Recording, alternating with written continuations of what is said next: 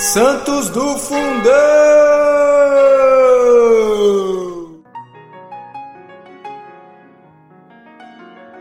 Olá, amados, olá, amadas. Dia 26 de agosto, vamos conhecer um pouquinho da história e pedir a intercessão de São Vítor, mártir.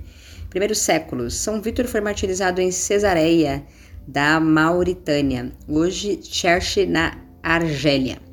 Cristão foi condenado à morte, entregue às torturas, aproximaram-se dele dois funcionários que retornavam de uma missão que os levara além fronteiras. Um deles, insensível aos tormentos que infligiam a Victor, rindo, pôs-se a insultá-lo, enquanto acoroçoava os carrascos e dizia: Que bandido este que encontramos!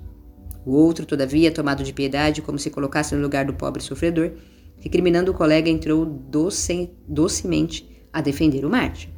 Vitor olhou com gratidão o bom homem e, depois de predizer a desgraça do que ria e a felicidade daquele que o defendia, disse a este último: Dize ao presidente que me condene à cruz e será curado da gota.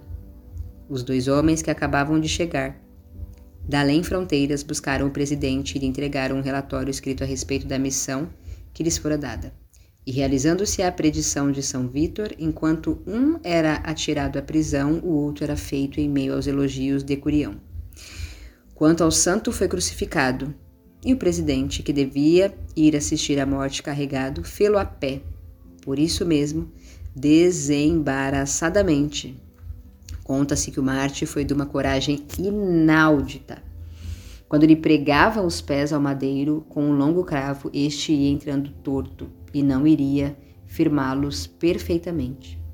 Então, fez aos carrascos docentemente essa observação: Endireitai o cravo, que assim não poderá penetrar os ossos. Meu Deus, misericórdia. Foi assim que, sofrendo com infinita paciência, com nosso Senhor no coração, por isso que a tudo suportava, São Vítor mereceu a gloriosa coroa do martírio. Gente, eu tô passada. Me arrepiei aqui com, com essa história agora, porque não basta sofrer, ele queria sofrer direito, né? Jesus amado. São Vítor, rogai por nós.